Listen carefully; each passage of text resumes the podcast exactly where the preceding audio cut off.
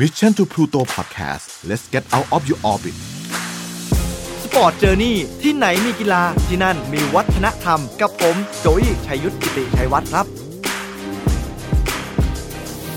สวัสดีครับ คุณผู้ฟังขอต้อนรับนะครับ กลับเข้าสู่รายการ Sport Journey ที่ไหนมีกีฬาที่นั่นมีวัฒนธรรม กับผมโจอี้ชัยยุทธนะครับ เราจะเจอกันทุกวันพุธแบบนี้ ทาง Mission to Pluto Podcast ในทุกๆ ช่องทางเลย อยากให้เพื่อนๆ ได้ลองเข้ามาฟัง Sport Journey หรือว่า SJ ในรายการของเรานะครับ เพราะว่าพวกเราทีมงานเนี่ยรวมถึงตัวผมโจอี้นะครับได้เตรียมข้อมูลเรื่องราวของวงการกีฬาดีๆ น่าสนใจหลายอย่าง ไม่อยากให้พลาดเลยสัก EP เดียวนะครับสำหรับสัปดาห์นี้เนี่ยผมจะขออนุญาตเล่าถึงเรื่องราว กีฬาโอลิมปิกครับ ซึ่งถือว่าเป็นกีฬามหกรรมระดับโลกเลยก็ว่าได้ที่เขาจะจัดกันทุกๆ 4 ปี แต่ว่าปีนี้เนี่ยน่าเสียดายมากที่เขาต้องถูกเลื่อนออกไปครับ คุณผู้ฟังอย่างที่ทราบกันดีครับว่า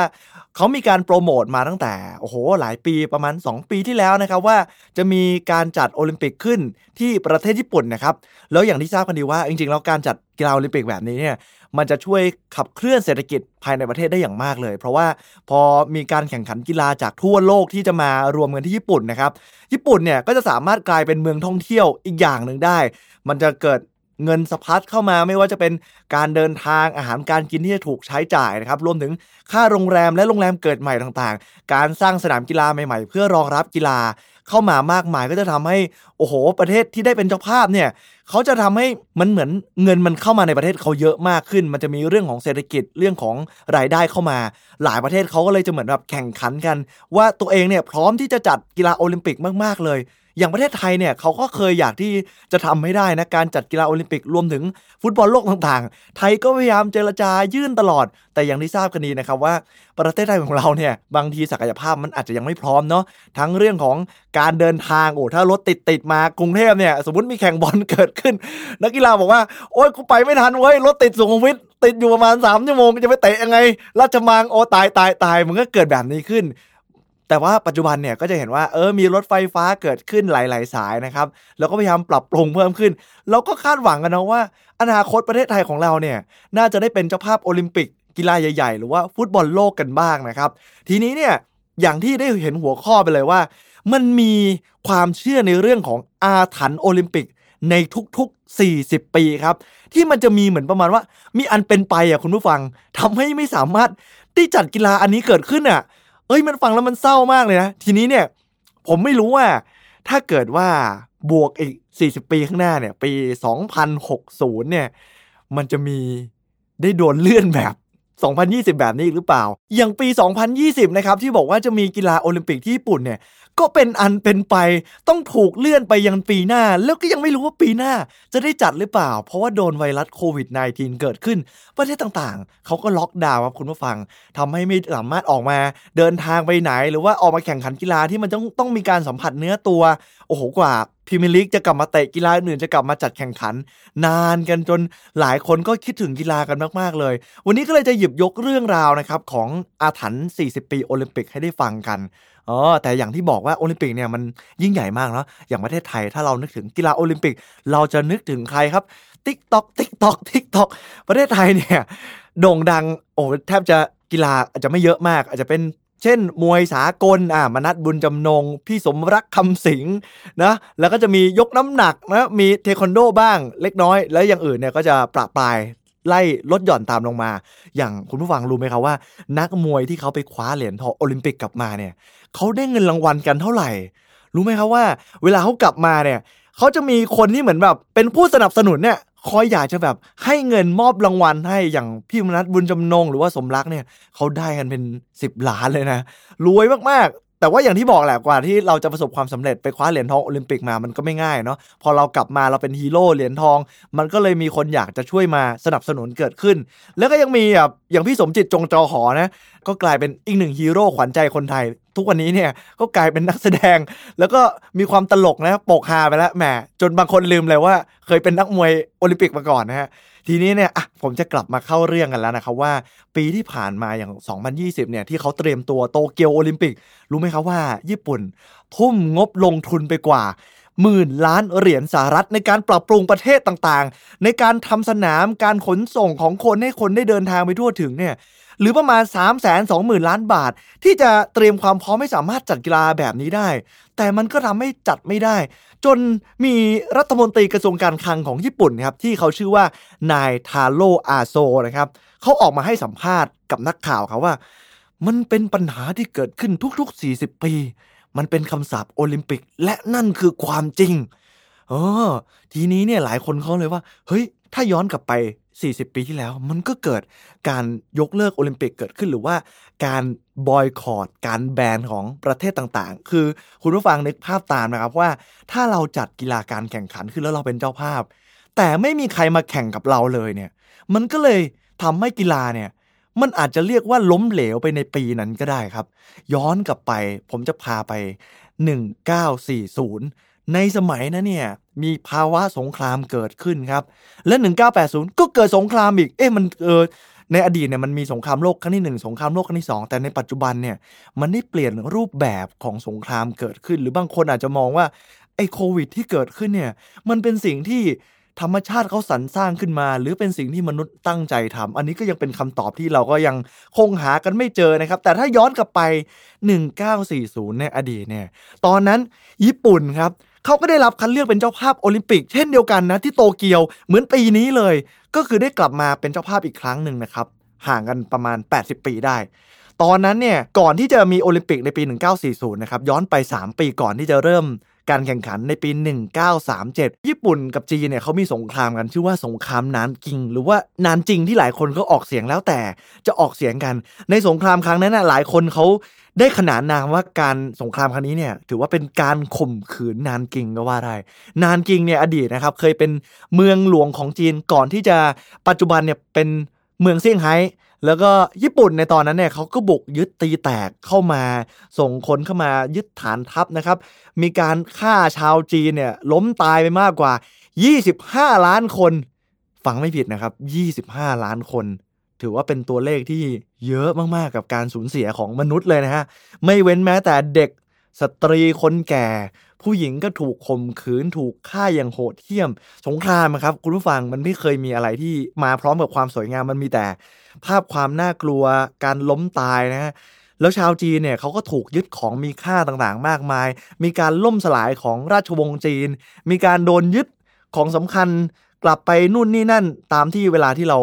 ได้ได้เข้ามายึดได้นะครับ ตอนนั้นก็ถือว่าเป็นการกระทำที่ป่าเถื่อนและโหดร้ายที่มนุษย์จะจินตนาการได้จริง ในตอนนั้นเนี่ยนักวิชาการก็บอกว่าสงครามระหว่างจีนกับญี่ปุ่นในปี 1937อะมันเป็นเหมือนชันนวนของสงคราม ที่ทำให้เกิดสงครามโลกครั้งที่ 2 ตามมา เพราะว่าเขาเกิดการแบ่งฝั่งแบ่งฝ่ายอย่างชัดเจนครับ เพราะว่าญี่ปุ่นเนี่ยเขาจะได้รับการสนับสนุน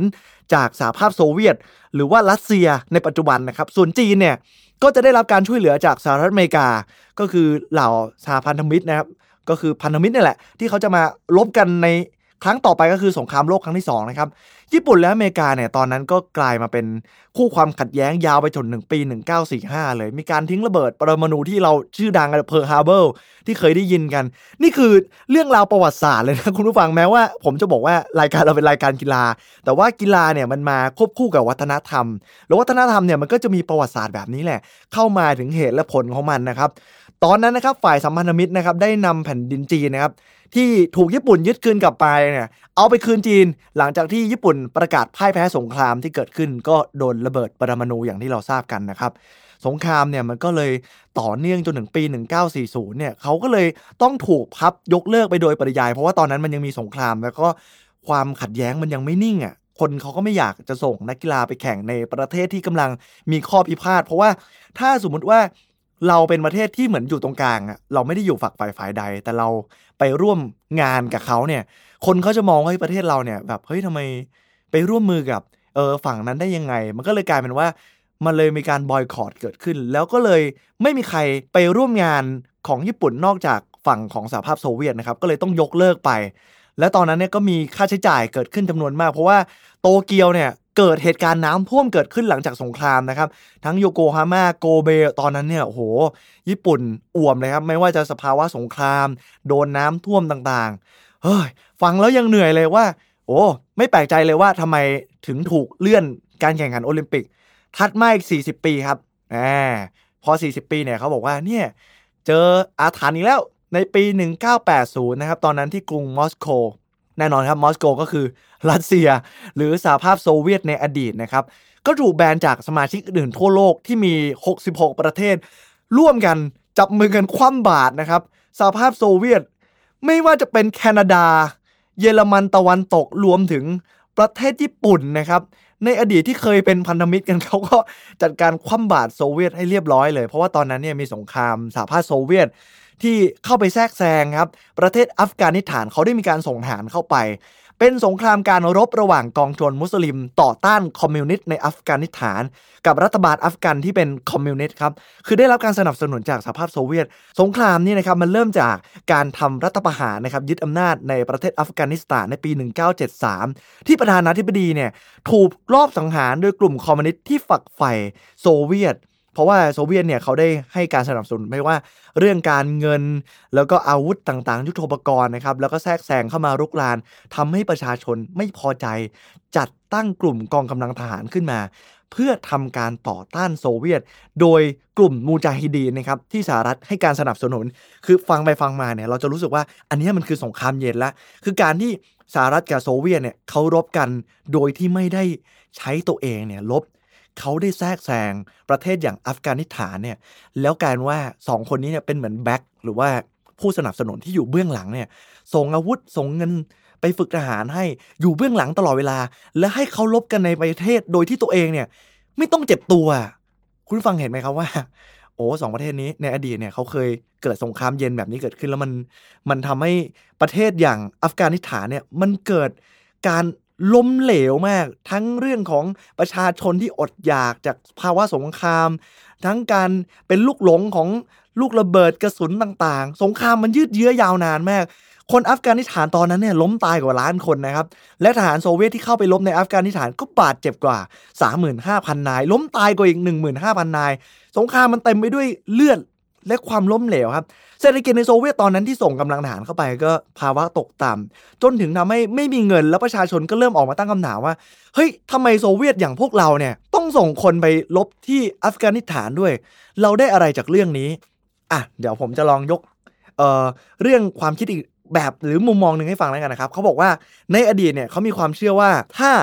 ประเทศใดประเทศหนึ่ง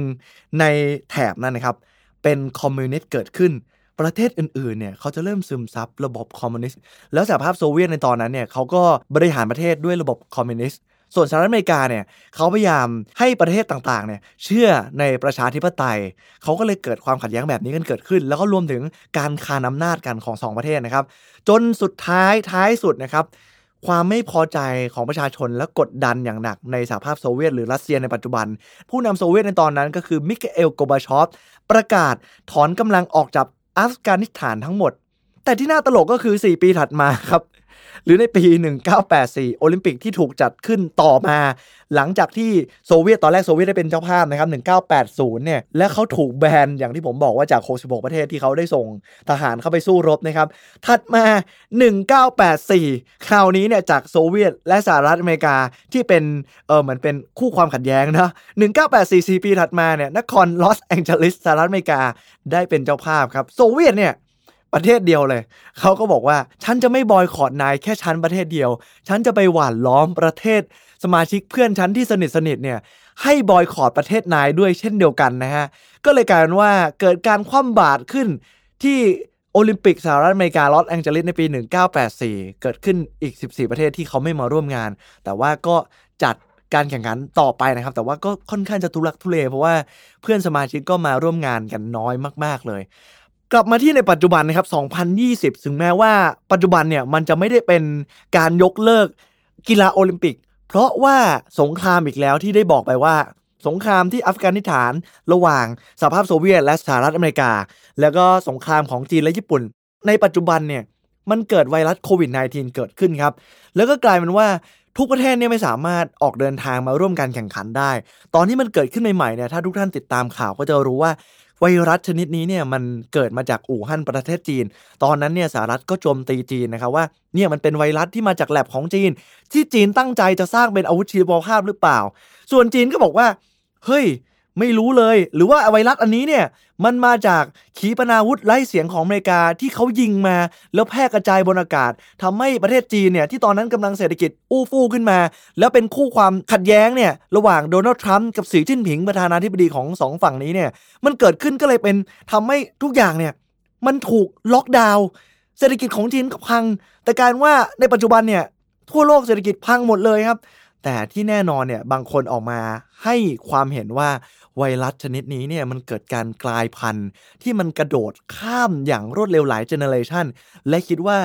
ต้องเป็นฝีมือของมนุษย์อย่างแน่นอน ทั้งหมดทั้งมวลเนี่ยมันยังไม่มีอะไรแน่ชัดเจนครับคุณผู้ฟัง มันเป็นเพียงแค่การคาดเดาของนักวิจัยของนักวิทยาศาสตร์และเหล่านักการเมืองผู้นำโลกต่างๆ มีการสาดสีใส่กันเพื่อเล่นเกมการเมืองบางสิ่งบางอย่าง เพื่อให้บางคนได้ผลประโยชน์นะครับ แต่ว่าไม่ว่าจะอะไรก็แล้วแต่ ไม่ว่ามันจะเกิดขึ้นมาจากไหนจากใคร แต่สิ่งที่เราเห็นชัดเจนเลยก็คือ ความที่เสียหายเกิดขึ้นกับเหล่ามนุษย์ไม่ว่าจะทั้งจากเศรษฐกิจรวมถึงกีฬานะครับ บางบริษัทเนี่ยเขา ต้องเลิกออฟพนักงาน leave without pay นะครับ หรือว่า work from home ทุกอย่างมันได้รับผลกระทบกันไปหมดเลยแหมสายการบินเนี่ยหนักสุดๆเลยนะครับ นักบินเนี่ยเราก็จะเห็นว่ามาขับแก๊ปบ้าง เออแอร์โดนปลดจากการทำงาน โอ้โห ชีวิตมันมันพลิกผันเพียงแค่ในเวลาแค่ปีเดียวอะ จากหน้ามือเป็นหลังมือเลย เพราะว่าไวรัสโควิด -19 และตอนนี้เนี่ยเราก็ยังไม่ทราบเลยนะว่า ในปีหน้า 2021 ที่ญี่ปุ่นตั้งใจจะจัดกีฬาโอลิมปิกอันนี้ให้ได้เนี่ย มันจะได้จัดเกิดขึ้นหรือเปล่า เราคงต้องรอรุ้นกันต่อไปเนาะว่ามันจะมีกีฬาโอลิมปิกให้เราได้เห็นกันหรือเปล่านะ เพราะว่ากีฬาโอลิมปิกเนี่ยหลายคนก็รอดูนะโหมันก่อเกิดในกีฬาดัง ๆ อย่างไมเคิลเฟลป์สนะ ว่ายน้ำโอ้เอเลียดคิปโชเก้นักวิ่ง มีใครอีกโอ้นักฟุตบอลต่างๆ ที่มีการแข่งขันกีฬาฟุตบอลยกน้ำหนัก เทควันโด โอ้ ปิงปอง โอ้เยอะมาก กีฬาโอลิมปิกก็เป็นมหกรรมกีฬาที่ผู้คนทั่วโลกเนี่ยให้ความสนใจแล้วก็จับตามอง และหลายคนก็อยากเดินทางเหลือเกิน หวังว่า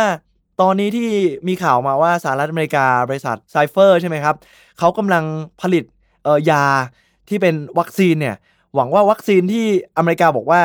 ใช้งานได้ 99%เนี่ยจะสำเร็จผลออกมาเนาะแล้วประธานาธิบดีสหรัฐตอนนี้เนี่ยก็ถูกเปลี่ยนมือเป็นคุณโจไบเดนหวังว่า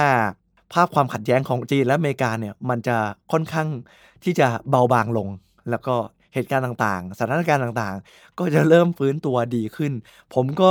หวังว่าทุกคนจะก้าวข้ามผ่านช่วงเวลาโควิด -19 ที่เหมือนฝันร้าย ผ่านไปได้ด้วยกันดีทุกคนนะครับสำหรับวันนี้เนี่ยนี่คือเรื่องราวอาถรรพ์40 ปี กีฬาโอลิมปิก ที่ผมโจวี่ได้นำมาฝาก เรามาสรุปเรื่องราวที่เราได้เล่าให้ฟังกันดีกว่านะครับว่า อย่างที่เห็นแล้วว่ากีฬาโอลิมปิกต่างๆเนี่ยมันคือมหกรรมนะครับที่หลายชาติเขามาจับมือ ร่วมแรงร่วมใจกัน ให้เกิดกีฬาแห่งความสัมพันธ์นี้เกิดขึ้น กลายเป็นพี่เป็นน้องน้ำใจนักกีฬาเกิดขึ้น แล้วก็ได้ร่วมแข่งขันอย่างสนุกสนานนะครับ และการที่มันไม่สามารถถูกจัดได้ในปี 1940 1980 ก็เกิดจากมนุษย์อีกเช่นเดียวกัน ที่เปลี่ยนจากการจับมือ เป็นการหันมาตบตีกัน เกิดการสงครามเกิดขึ้นการรบเกิดขึ้นความไม่สามัคคี ก็เลยไม่สามารถจัดกีฬาแบบนี้เกิดขึ้นได้นะครับ แล้วก็ในปีนี้ 2020 อย่างที่เห็นว่ามันจัดไม่ได้เพราะสุดวิสัยจริง ๆ นะครับ ว่าโควิด -19 มันเข้ามา แต่สิ่งหนึ่งที่โควิด -19 ให้บทเรียนกับพวกเรา ก็คือพวกเราเนี่ยต้องรอบคอบไม่ว่าจะเรื่องงาน การใช้ชีวิต การเงินสุขภาพต่างๆ เราต้องดูแลตัวเองให้ดีมากกว่าเดิมนะครับ แล้วผมก็หวังว่าเราจะผ่านช่วงเวลาอันเลวร้ายอย่างโควิด -19 นี้ ไปได้ด้วยกันด้วยความสวยงามนะครับสำหรับวันนี้เนี่ยผมได้นำเรื่องราวของเขาเรียกว่าเป็นเหมือนอาถรรพ์40 ปีโอลิมปิกให้ได้ฟังกัน แต่ในครั้งหน้า ผมกะจะพาไปสบายๆกันบ้าง เพราะว่าสัปดาห์นี้เราหนักในเรื่องของสงครามไปแล้ว สัปดาห์หน้าเนี่ยผมจะหยิบเรื่องของกีฬาโอลิมปิกที่เขาเคยจัดกันเกิดขึ้น แต่ว่ามันเป็นกีฬาที่สุดท้ายแล้วโดนยกเลิกไป แต่จะเป็นเพราะด้วยสาเหตุอะไร มันจะแปลกแตกต่างจากในปัจจุบันขนาดไหน อยากให้ติดตามให้ดีห้ามพลาดสำหรับสัปดาห์นี้ผมโจอี้ชัยยุทธและ Sport Journey ขอตัวลาคุณผู้ฟังไปก่อน เจอกันใหม่นะครับ สวัสดีครับ Mission To Pluto Podcast let's get out of your orbit Sport Journey ที่ไหนมีกีฬาที่นั่นมีวัฒนธรรม